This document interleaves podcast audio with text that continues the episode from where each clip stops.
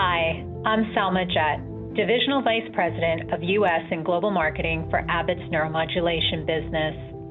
At Abbott, we are working across our company to support communities with resources and technologies to fight the evolving impact of COVID 19. Getting new molecular, antigen, and antibody tests and rapid tests into the hands of frontline workers so people can receive the critical results they need. It's difficult to forget the news that came out of New York City in early April when daily coronavirus hospitalizations reached into the thousands. To aid the city's healthcare workforce, the governor appealed to volunteer physicians for aid during the crises, and healthcare workers from across the nation answered the call, risking their own lives to help care for those affected by this devastating disease. Among those physicians was Dr. Paul Lynch, an interventional pain specialist and co founder of Arizona Pain, PainDoctor.com, Holistic Pain, and Boost Medical. Dr. Lynch is no stranger to healthcare crises. As a young medical student in New York City on 9 11, he vividly recalls catching a train downtown to help potential survivors. Dr. Lynch recently spoke with Keith Bediger about how his experience in 2001 inspired him to return to New York amid COVID 19? I've just been incredibly impressed with a lot of the pain physicians that we work with that have really stepped up in this pandemic and this crisis and you know made the decision to leave their practice for some time and go you know out of selflessness go help people in New York City which was you know the hot spot around the globe for for COVID-19 and you're, you're one of those people. And I, I just I think it's impressive when people take risks with risks in their lives. One, you know, you've got a beautiful, you got a great practice, you got a beautiful family. You really didn't have to go to New York, but you did so out of some some sense of duty. Um, and so I just kind of want to get a better understanding for, you know, why why you made that deci- why you made that decision to go to go to New York. Thank you for saying that, Keith. I appreciate it. I think you uh, I know you're a nurse and we've talked about your experiences with patients. And I think what drives people like you and me to go into healthcare, um, uh, I, I, think at the end of the day is we really like making a difference and we, uh, we want to help people. We want to save lives. Um, and so I think for, uh, you know, for me, um, what drives me every morning is, you know, the difference I'm going to make for my patients and, you know, um, and impacting society. I think on a deeper level, I was in New York City during 9 11. Um, my wife was a first year dental student at NYU, and I was finishing up medical school um, doing away rotations in Queens. And um, I saw the towers fall, and I, you know, I jumped on a subway and just ran to, you know, ground zero, um, trying to help, and there was no one to help. They basically sent us away and said everyone was dead and there were no survivors. And that wasn't completely true. There, I found out later that the few survivors they had went to Bellevue Hospital, which is where I ended up training during my anesthesia. And so, as this COVID thing kind of played out, um, my uh, my mentors and teachers, a lot of the people that you know trained me, I ended up doing my anesthesia at NYU as well. And um, they all started getting sick. So we had 900 people from Bellevue Hospital, where I used to work, get sick with COVID.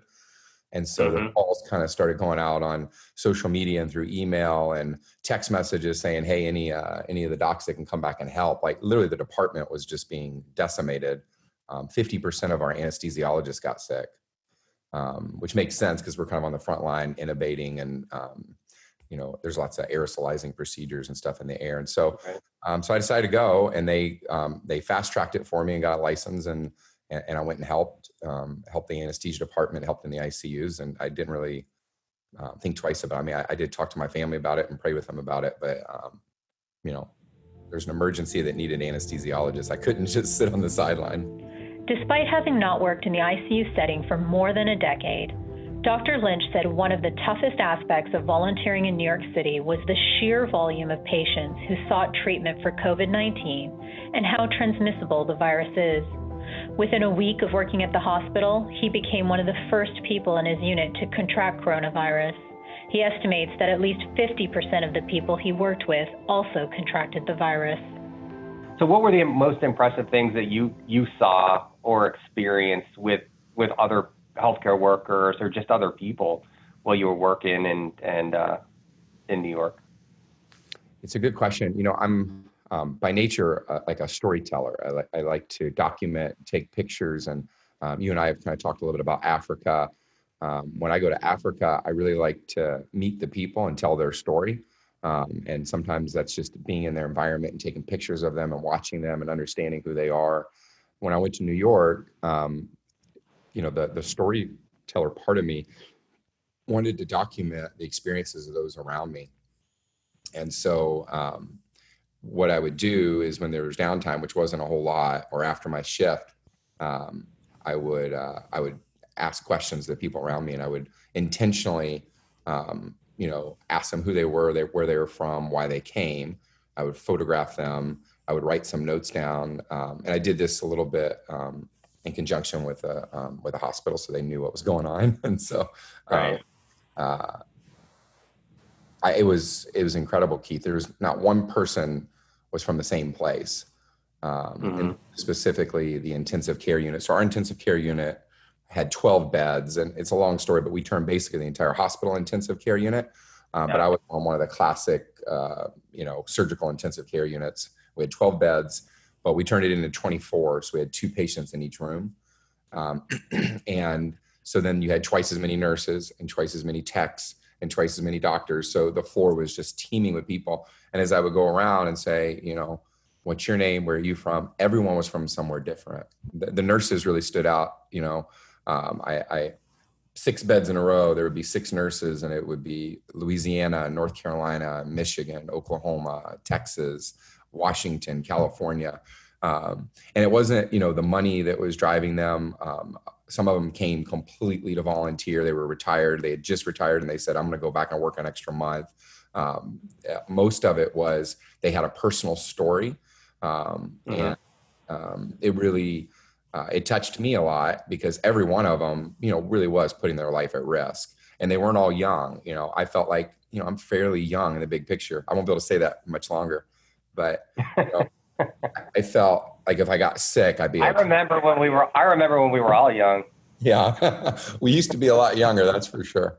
But uh, there were people that were 60 years old that came to help and you know put their you know life at risk. So I was, um, I could go on and on about their stories, but it all was very similar, which is they felt they needed to come. They had family in Brooklyn, they had family in Queens. Um, their their uh, wherever they left, the people were very anxious and sad, but supportive. Um, and they were going to do everything they could. It reminded me of like firemen, you know, running into a fire to you know they, they know Right. they're taking on risk but this is what they were called to do So I know you contracted the virus. So, but let me before I, I ask you about that, how about the people that you were working with, the the the uh, the shift that you were on? I don't know if it was the same people every day, but how many of the people that you worked with also contracted the virus? I, I don't know um, at least two more after i got sick and the people i was Mhm. working with. It just depends on who you say you're working with. I, we had a team of about probably 12 maybe not 12 maybe maybe like 10 physicians that were taking care of 24 Uh-huh. people. It was a real team approach. And i would say of those 10 probably 50% of us got it either before i got sick or after i got sick. Um, the two physicians we both showed up on the same day was me and an intensivist from pittsburgh she was a lot more helpful than me because she was like a full-time attending in the icu Mhm. i got sick and then two days later she got sent home she was sick and we were both volunteers plus my my two attendings that trained me both of them got sick so probably 50% and the number was around 50% in our anesthesia department Okay. So what was how? I mean, you're better now. yeah yeah for the most part How I'm- long? I'm like, I would say I'm like 95% better. Um, My only, I had three symptoms. Um, I had a fever. I was super tired, and my oxygen saturations fell low. Um, Mhm. if if you care, it's just interesting. I'll text you a video because people wouldn't believe it if they didn't see it. I was satting in the 80s for just days at a time. Um, Oh, really? just baseline in the 80s but i didn't really feel short of breath. And you saw some of that reported in the media um, early on but there's it's like a silent hypoxemia. And so i was really low sats but i wasn't really short of breath. As a matter of fact i wasn't breathing very much. So i started testing i was in a hotel room basically taking care of myself. And so um, i started um, tracking my respirations. And as you know, as a nurse, you know, your normal respirations between 12 and 16, you know, a minute. I was breathing at like five, like legitimately five for like wow. hours. And I didn't have a drive to breathe. And so I'd have to make myself breathe. But then you forget. That's the beautiful thing about breathing is you don't have to tell yourself to breathe, right? so Yeah. you forget, and then my oxygen would drop. So for about 48 hours, I was satting off and on in the 80s. Um, and then, um, so I basically had a fever. I had low oxygen. I was tired. I, I, my fevers went away in like 48 hours. And then um, to this day, if I throw in a pulse ox, it's like 93 or 94, not 99, which is a little concerning. Um, and then I'm still a little tired, but I'm, I'm getting better.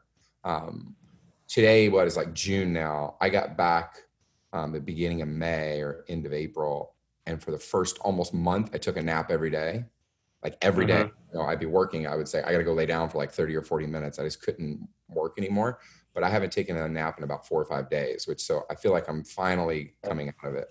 How many days were you? How many days did you work? I was there total about three weeks, but I worked about two weeks and then was in quarantine for a week. And then, uh, yeah. Okay. And then when you came back, how long were you? Were you? Did you Another- I quarantine did yourself? another- I did another week. We thought about doing two weeks, but we looked at all the CDC guidance. And because I had a blood test that showed I had IgG antibodies, it was very Uh-huh. unlikely that I could transmit it. So all in, I was in, I was about two weeks of quarantine, a week in New York, and then a week here. While the experience was harrowing at times, Dr. Lynch said he would not hesitate to return to the front lines if called upon. The experience has made him even more aware of how precious life is and how important his role is as a physician to protect his patients.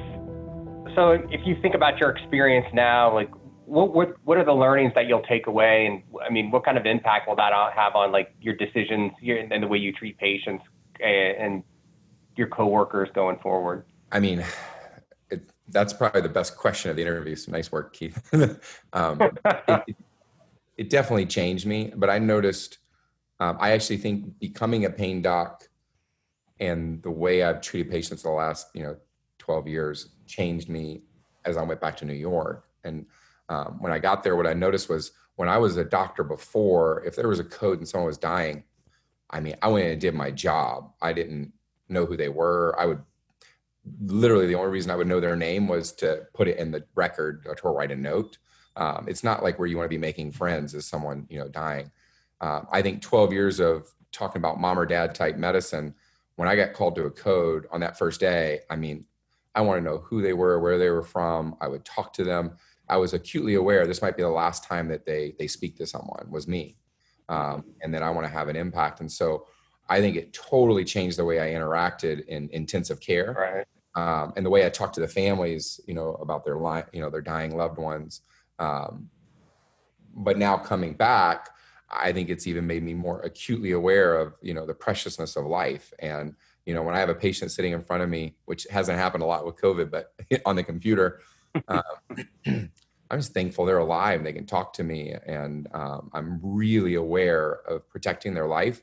And I don't, it's not it's not really fair to docs who haven't seen it. You can't hold them to that standard. But when you've seen someone rapidly um, dying because they can't breathe, and then you have a 75 year old on your you know telemedicine, they ask, "Well, can I come in and see you next time?"